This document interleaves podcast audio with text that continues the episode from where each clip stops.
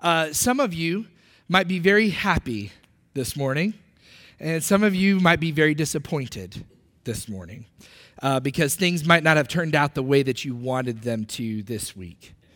Some of you are sad, and that's understandable. But regardless of which side you're on, I think we all have to accept the fact that Alabama is going to remain undefeated and going to go to the championship and going to win. All right? Roll Tide! Roll Tide! so, little humor to start the day, of course. Friday was Veterans Day. I know you thought, wow, Pastor's really deep, spiritual, political this morning. Well, Anyway, hey, listen, I told you at the beginning of last week we were going to make it through and we'd see each other again on Sunday, right? No matter what happened. But anyway, speaking of the week, Friday was Veterans Day. How many of you know a veteran or have someone who served in the military in your home? How many veterans in the house this morning? Several. Okay, great. Um, so I, for one, am incredibly thankful, and I, I want to take a moment at the start of our service because we didn't do it preemptively um, last Sunday. But I want to take just a moment and tell you how thankful that we are to these individuals who are here, but not only those, I have family, you might have family who've served as well, who've chosen to serve.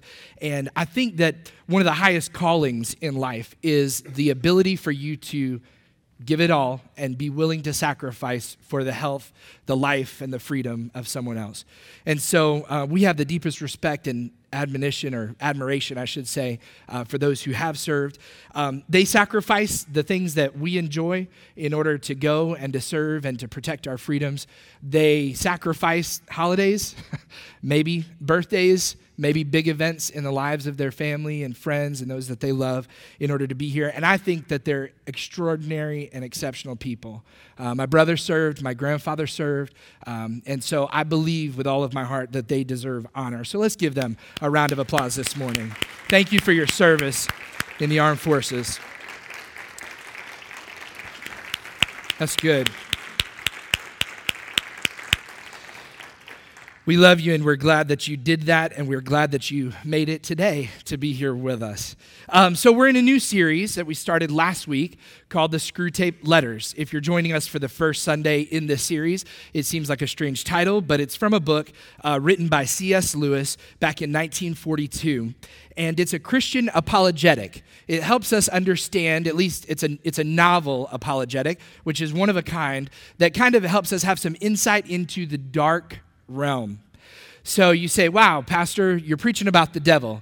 Yes, we're doing a whole series so that we can understand what the enemy is, who he is, what he does, what his strategy is, and so that we can live in victory. We said last week that we talked about the necessity of recon or reconnaissance.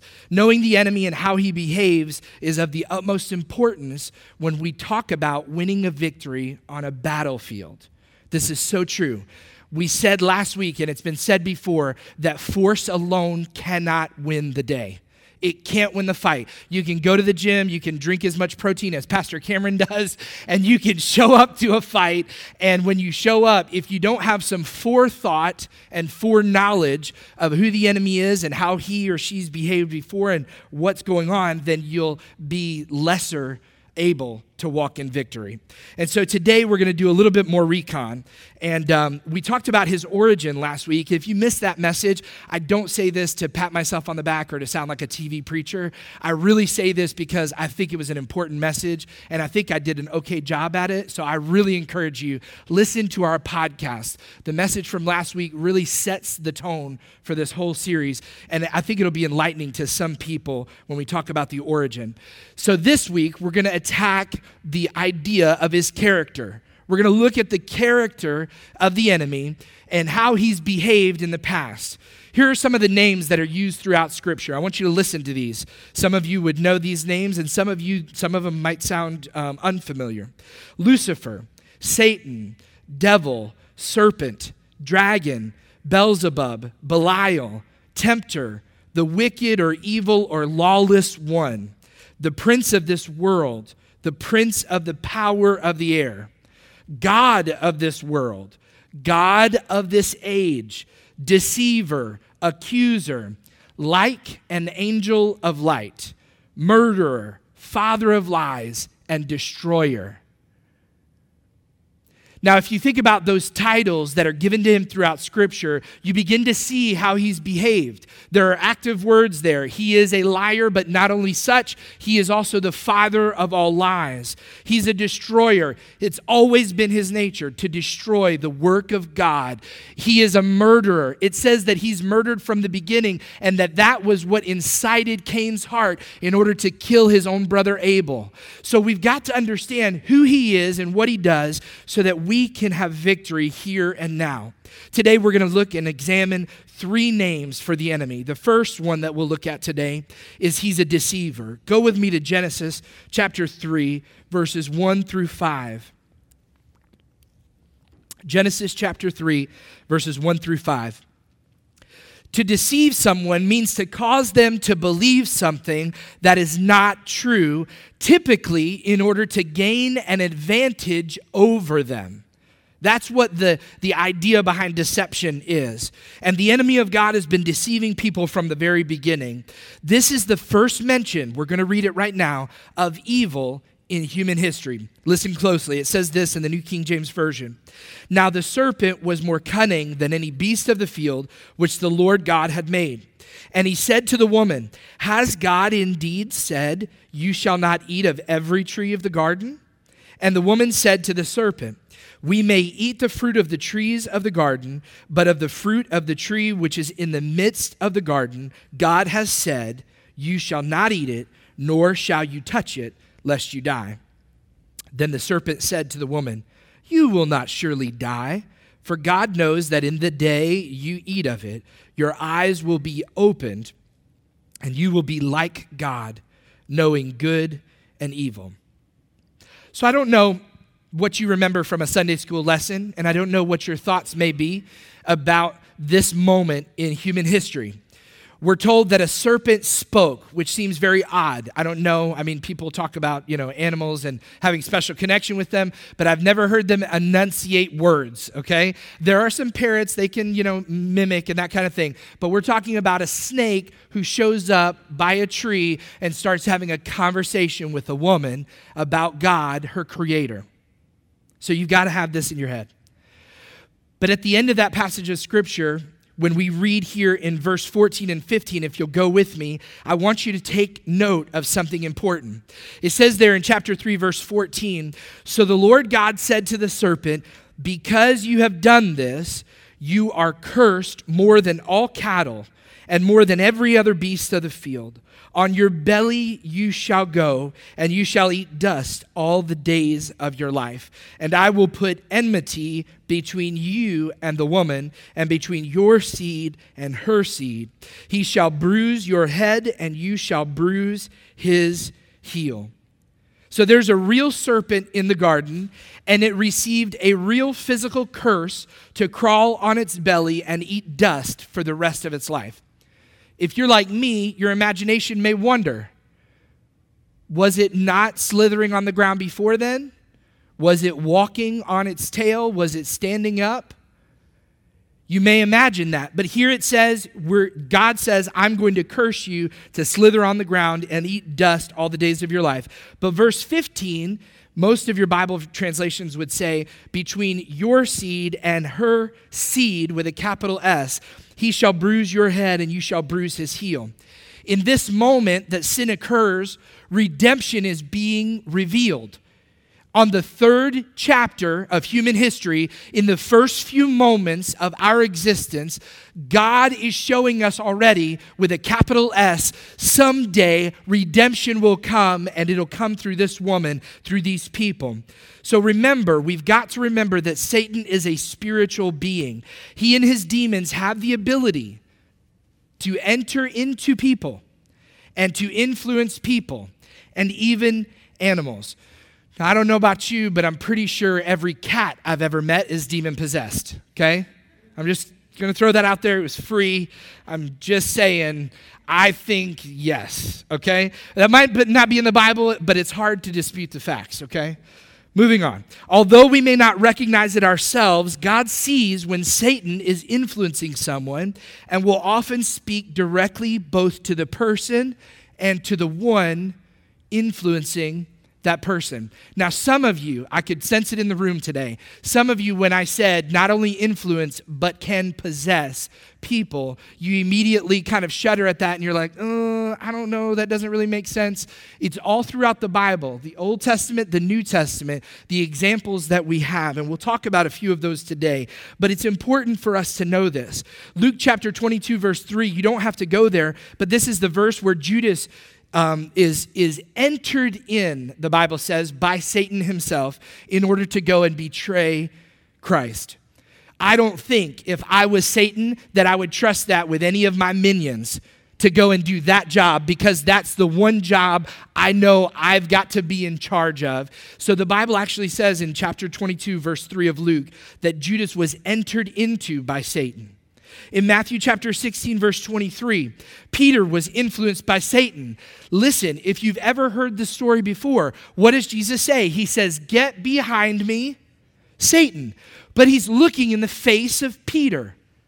So Peter wasn't a bad guy and he wasn't being Satan in that moment. Satan didn't take on the form of Peter and trick Jesus. In that moment, Satan was the influence over Peter and Jesus is looking at this man and he's saying to him, "You get behind me." The spirit that's behind him, the thing that's influencing him.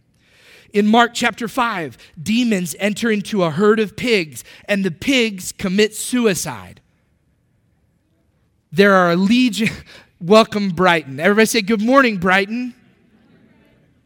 All right, so Brighton's not feeling very well, and she's in church today, the littlest person in here. We're not going to explain that word suicide this morning, but the pigs jumped off the cliff, right? And so the demons were there, and they entered into the pigs. They only entered into them with the permission of Jesus Christ. It's really important that you understand it's not equally good and equally bad. It's not God as represented in the yin yang and evil as an equal opportunity in there. It's not that at all. So, although we see these things, we also hear of other places in Scripture. And you may want to jot these down, they're really interesting to read. Ezekiel chapter 27 and 28. God is speaking a word to the king of Tyre, T Y R E. And as he's speaking, he speaks to him directly, and then he gives a word to the one who's influencing him. And he, he, he announces that in the passage. The same thing happens in Isaiah chapter 14. People have been confused, and today I'm giving you a little bit of lesson in theology. Isaiah chapter 14 very much deals with a physical human man who lived and walked on the earth, but who was influenced by Satan himself. And so you can hear both of those influences, the human as well as the, the satanic, that are there. And you can see what God says to those individuals. All of these are examples of influence and control, and at least two of these, or three of these most likely, are examples of possession. So in Genesis chapter 3, when we're looking at that passage of scripture and we're looking at who the serpent is in the story, God is speaking to the serpent that is physical as well as to Satan, who is of the spiritual realm, influencing that animal, that beast, the serpent.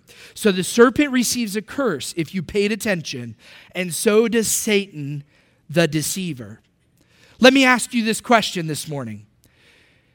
How much fault or how much blame can we lay at the feet of Adam and Eve? How could they have safeguarded themselves from the deception of the serpent influenced by Satan in that moment, speaking and saying, God didn't really mean that, did he? And inciting that question and that curiosity inside of them. What kind of safeguard could they have had to prevent deception? And better yet, what kind of safeguard can we have? Back then, they didn't have the whole of Scripture to consult.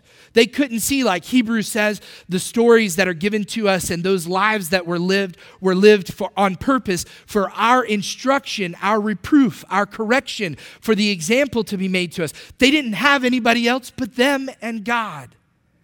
They didn't have any of their own experience to glean from. So, what's the one thing that they did have to safeguard themselves? They had God's voice and his instructions. It's important that you understand if you are to be safeguarding your own life against the deception of the enemy, because he's always been a deceiver. He seeks to deceive now. He's deceived many people in this world, even in these days. And we can see testimony of that happening even in the life of Paul when he's writing to the church and he's saying, There are people in the church who have even gone astray because they've accepted this delusion or this deception. But here's the thing if we are going to safeguard ourselves against that, we have got to have His Word with us. The Bible says that He walked with them and He talked with them and that they knew Him and His instructions, but in this moment they chose not to trust Him. I want to ask the question Was there another example in Scripture before those three chapters? That, that God said, I'm setting the appointment with you today, but didn't show up? Did he give them a reason to not trust him? Did they ask for something that they truly, absolutely needed and having no other ability to seek it anywhere else but Him? Say, Father, can you give me this need? And He refused it and said, Nope, not going to give it to you. They didn't have any bad experience to go on, yet the enemy was able to deceive them. They did not trust in the voice of God and in His instructions. He had not given them any reason to lack trust. He had not, he had not broken a promise to them. And I thank God he has never broken a promise and never will a promise that he makes. So, my point is the only safeguard against deception is the Word of God. That's why we are excited, and I would say I'm proud to agree with us as a church that we preach the full gospel. You can go to many churches and not hear anything about the Holy Spirit. You can go to many churches and not hear anything about the enemy who seeks to kill, steal, and destroy. But we preach the whole counsel of God and the whole counsel of Scripture. That prevents us from walking in delusion and deception that the enemy tries to put out there. In every letter that Paul writes to a church, it seems he's trying to squelch the ability of someone who's gotten themselves wedged into the church, who started leading people astray in a different direction. And Paul's writing correctively to each one of those churches. No, I know they came in and said this, but you've got to go back to the cross and the crucifixion. It's not the works that you do, it's God's work that He's done. I'm preaching this morning. I hope you say amen at some point. We'll get through here quick. But I'm telling you, the only safeguard to deception and it even happens in the church, is the Word of God. Listen to what Psalm 119, verse 9 through 11 says. The psalmist writing, he says this How can a young man cleanse his way? By taking heed according to your word. With my whole heart I've sought you. Oh, let me not wander from your commandments. Verse 11, Your word have I hidden in my heart that I might not sin against you. Verse 15, it says this I will meditate on your precepts, contemplate your ways. I'll delight myself in your statutes, and I will not forget your word. This is so important. This is why you may have heard me say two weeks ago, and I was so serious, and I'll repeat the same challenge today. If you do not choose to read the Word of God at some point in the next hundred so hours that you have this week, there is no reason for you to come back here next Sunday. We have got to be people of the Word. This isn't your only meal. This isn't my job to give you one big feast. You are to be feasting on the Word of God yourself on a daily basis. That's the only way to prevent deception. So he's a deceiver. The second thing is this, and I've only got three. The second thing is he is a tempter. How many of you have ever been tempted? Please, 100%. If you're alive, raise your hand. Temptation. What is temptation? Temptation is any enticement that causes us to want to forego or to go against God's will. So we look at God's word and see what God's will is. God's will is that we shouldn't kill, that we shouldn't destroy, that we shouldn't lie, that we shouldn't cheat. And so we look at these things, these precepts, these statutes of God's, where we see in Psalm 119, he says, I will not forget. And we realize that's a safeguard also in temptation. That is exactly what Satan was attempting to do when he was tempting Jesus, and he continually tries to do the same thing with us make us walk in a way that's contrary to God's will. Every time that we're enticed to disobey God with our thoughts, with our words, with our actions, we've got a choice to make in that moment. Will we submit to the temptation or will we resist the temptation? We want to choose to walk faithfully with God. Jesus demonstrated this victory perfectly. And I'm here to tell you Jesus, even though the Son of God was a spiritual being, he inhabited a body of flesh and bones, just like you and I. He had been tempted and he had been tried. And it's important if we look at Matthew chapter 4, we see how he became victorious and how he lived in this moment of temptation. Look at Matthew chapter 4. It says this in verse 1 through 4. Jesus was led up, listen, by the Spirit. Is talking about the Holy Spirit leading him into the wilderness to be tempted by the devil. Verse 2 And when he had fasted 40 days and 40 nights, afterward he was hungry. You think you'd be hungry? 40 days and 40 nights.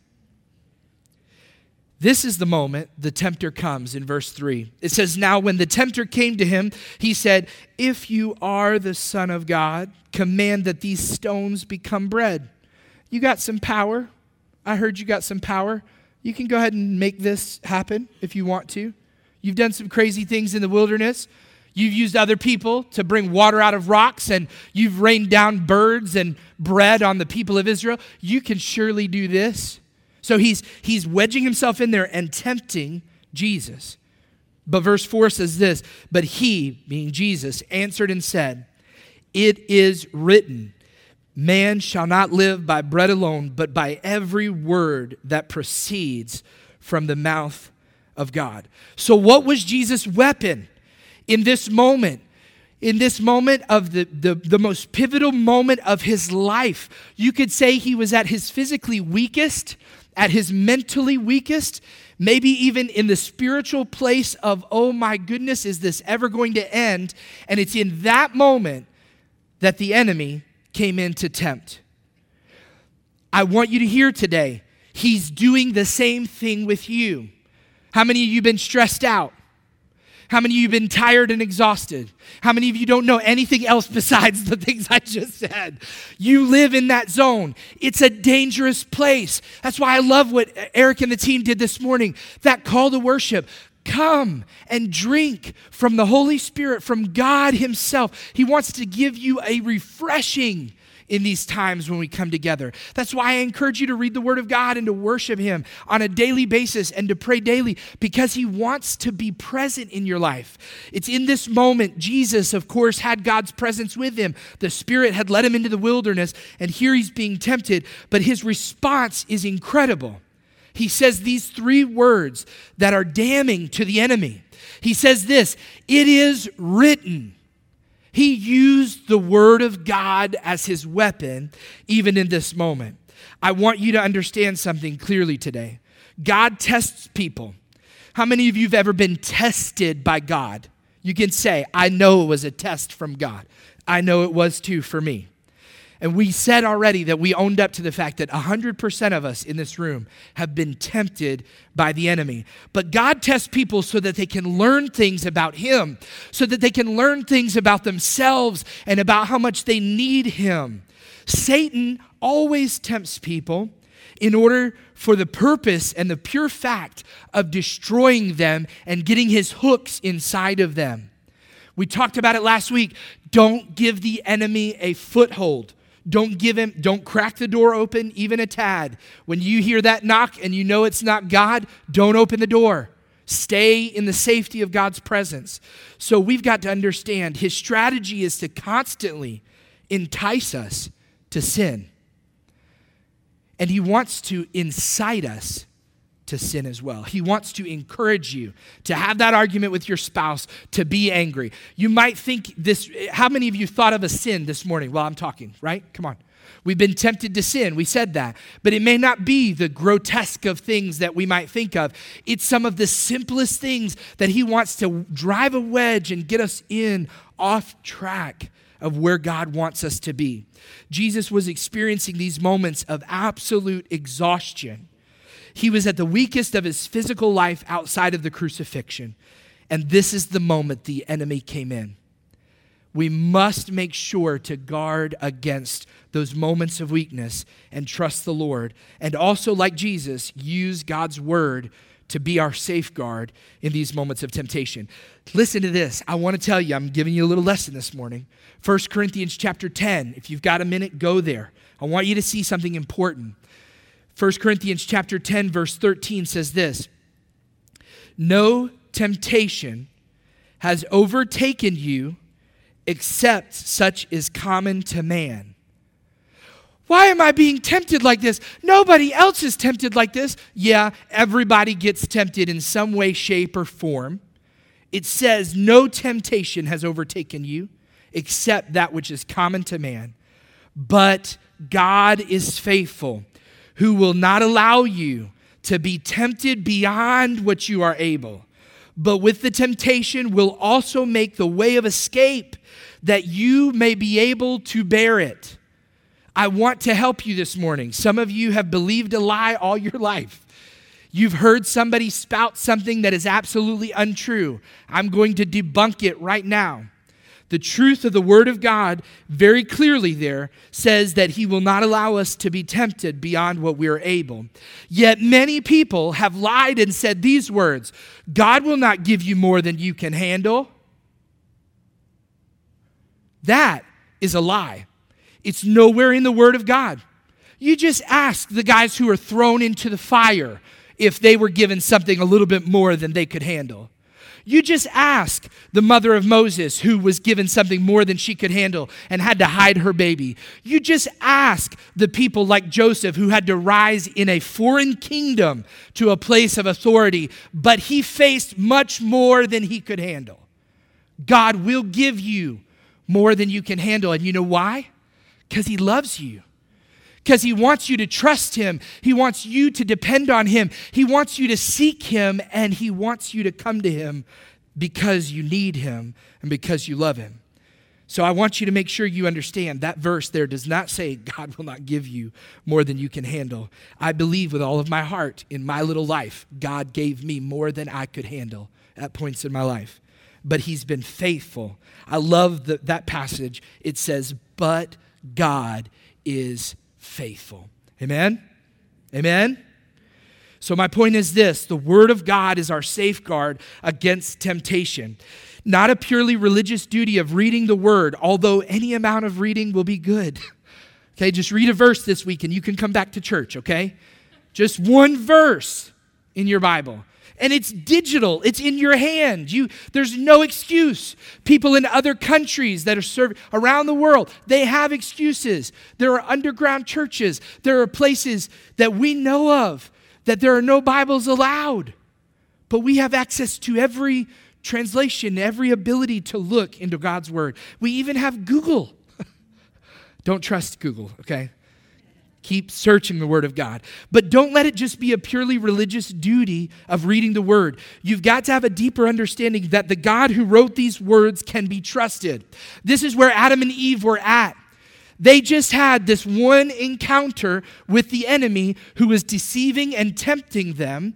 And in this moment, they had forwent or forgone all of the words that God has spoken the days before. The Bible says that God came down into the garden in the cool of the day because he didn't like Mississippi weather, okay? He came down in the cool of the day when the humidity broke and he walked with them and talked with them.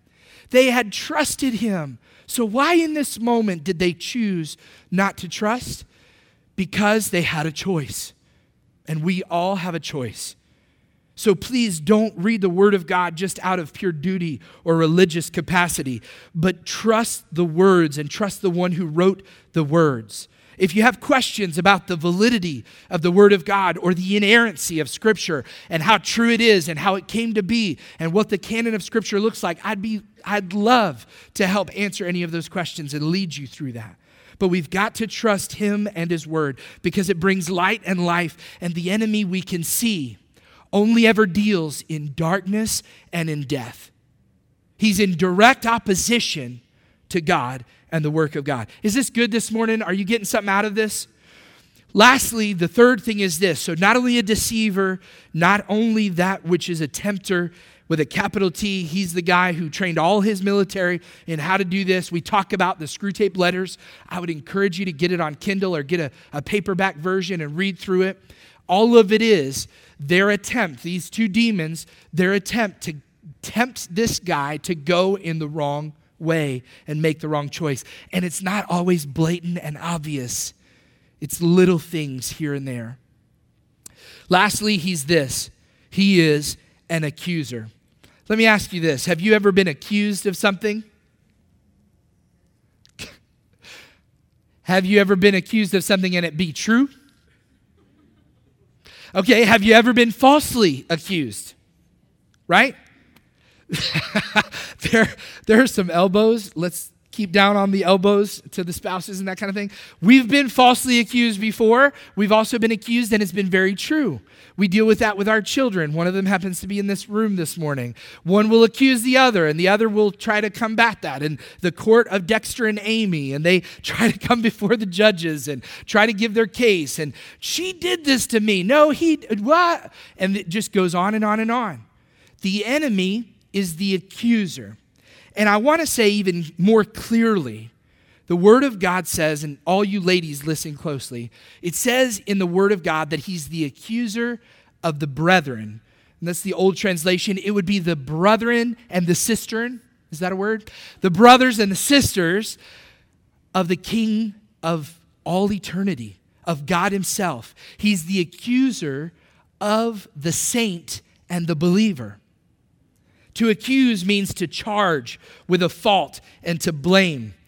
There have been many accusations that have been hurled in the media lately. Anybody? Yes? Lots of accusations have been made. This is the constant action of the enemy of God and of his people. We said last week, and I got some good amens because people are like, wow, you're preaching. That's good. The devil isn't out to get you because he probably doesn't care about you because you're not important enough for him to care about.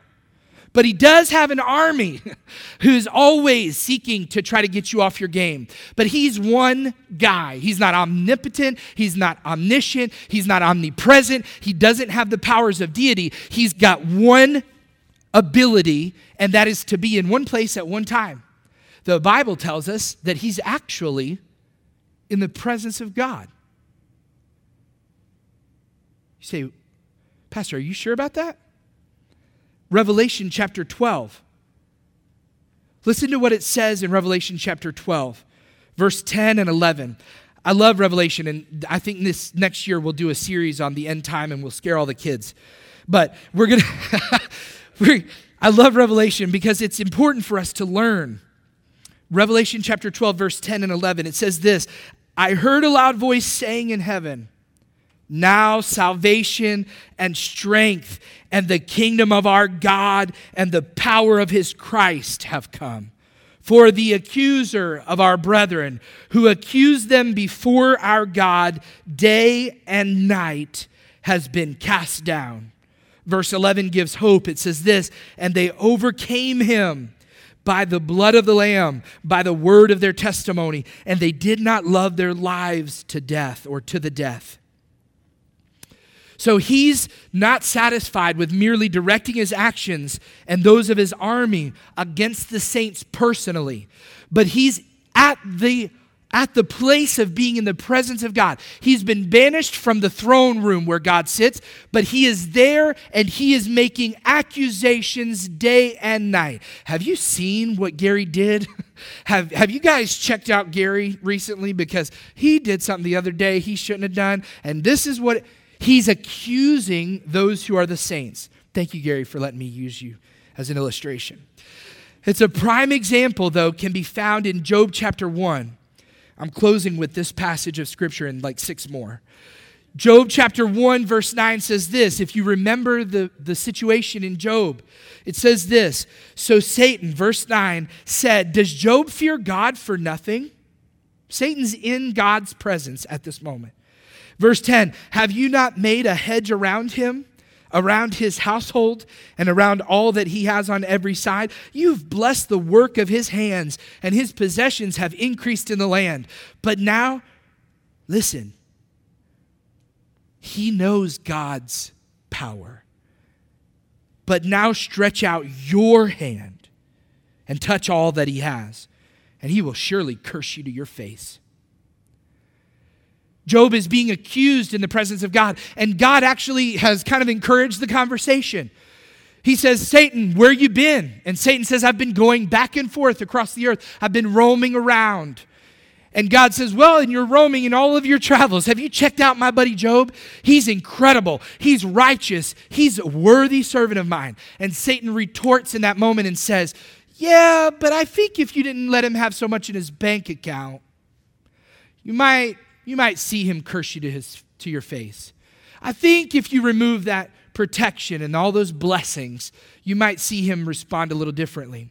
So listen to what, what happens in verse 12. So the Lord says to Satan, Behold, all that he has is in your power, only do not lay a hand on his person. So Satan went out from the presence of the Lord. So, what are the safeguards that we have against the strategy of our enemy who seeks to accuse us in the very presence of God? verse 11 of chapter 12 in Revelation just gave us those three things. And it's so powerful if we'll accept it at face value and let it sink deep into our hearts. It says, And they overcame him. When we talk about military and we've talked we've honored our veterans today in some small way, we've given them a round of applause. It's it's the absolute least we can do, okay? Buy them lunch, encourage them, thank them for their service. We've got to understand in military terms, if we're doing recon on the enemy and seeing his strategy, then we've got to understand how he works and how we can defeat him. When anyone does recon, they go in and they look for the weakness of the enemy. Well, if you can go on that bridge, I'm sure we can get them all.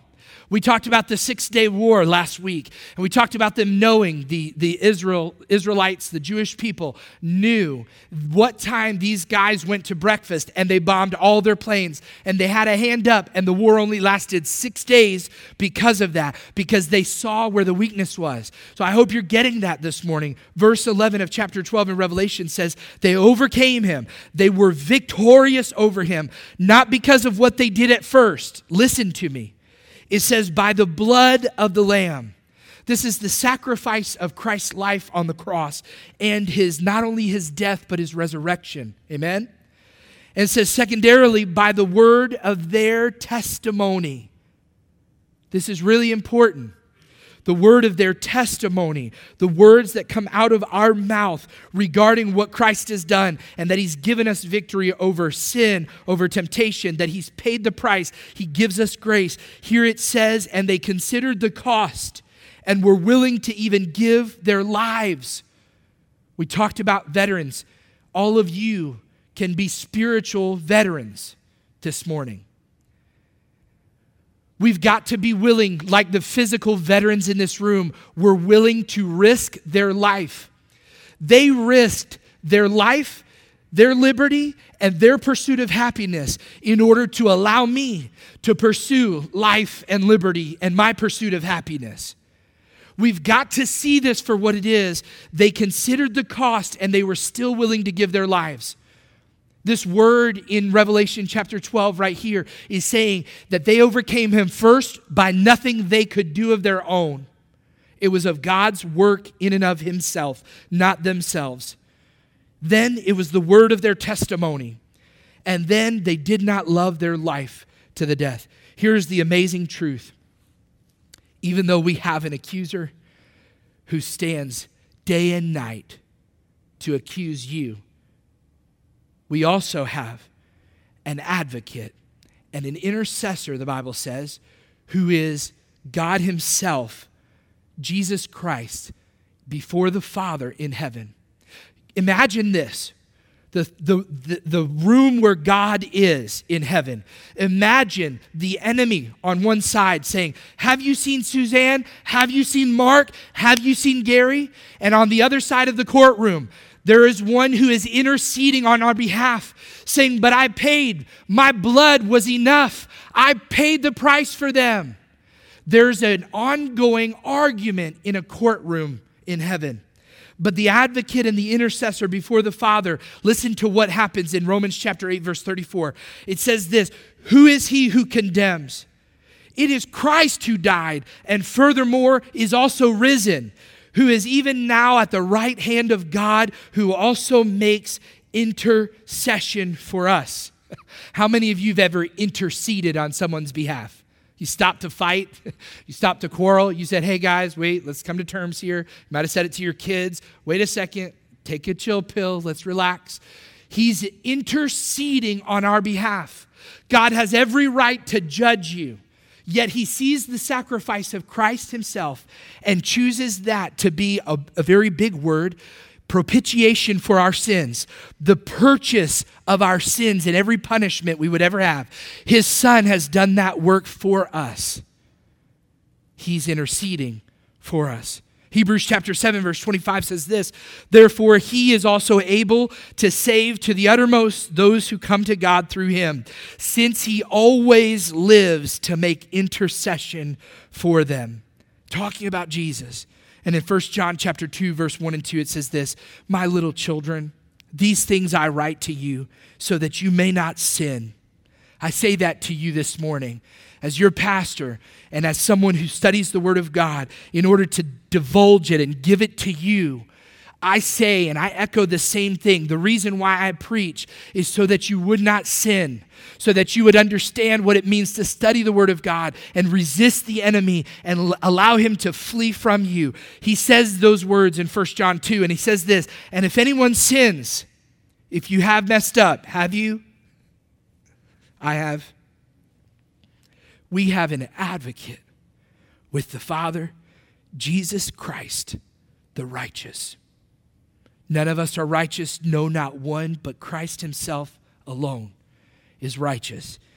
And it says there, we have an advocate with the Father, Jesus Christ the righteous, and He Himself is the propitiation for our sins, and not for ours only. We're not special in and of ourselves. He didn't just do it for you, just by yourself, He did it for everyone, for the whole world. So He's a deceiver, He's a tempter, and He's an accuser. I want you to stand with me today. The Word of God says that we are to resist the enemy, resist the devil, and he will flee. All you got to do is resist. And we said that practice doesn't make perfect, it makes permanent. So you've got to keep resisting the enemy because he's going to keep accusing and he's going to keep tempting and he's going to keep coming. But we've got to continue to resist him. Listen to this. It's an excerpt from the Screwtape Letters, the 23rd letter that's written between the uncle named Screwtape and his nephew, the apprentice named Wormwood. It fits into the days and times that we're living. Says this My dear Wormwood, about the general connection between Christianity and politics, our position is more delicate. Certainly, we don't want men to allow their Christianity to flow over into their political life. For the establishment of anything like a really just society would be a major disaster. Okay, these are the demons talking. On the other hand, we do want, and we want very much, to make men treat Christianity as a means, preferably, of course, as a means to their own advancement. But failing that, as a means to anything, even to social justice. The thing to do is to get a man at first to value social justice as a thing which the enemy demands, and then work him onto the stage at which he values Christianity because of what it can produce and that it would produce social justice. For the enemy will not be used as a convenience. The enemy who's writing this is a demon saying, God does not, and he absolutely resists being used in your life and in mine as a mere convenience or a means to an end. I am not selling fire insurance. I'm telling you there's a better way to live this life now and to live this life later in eternity. And it's all because of what Christ has done for you and I. It doesn't matter what sin you've committed, it doesn't matter what good deed you've done. Christ still died for your sins and for mine. And he really is the only thing that we need in order to have access to heaven. It's his death, and not just his death, because if it was death alone, it would have seemed like a defeat. But it's more than that, it's the resurrection. He is called the resurrection and the life, and he offers that life to you and to I. I want you to close your eyes with me this morning.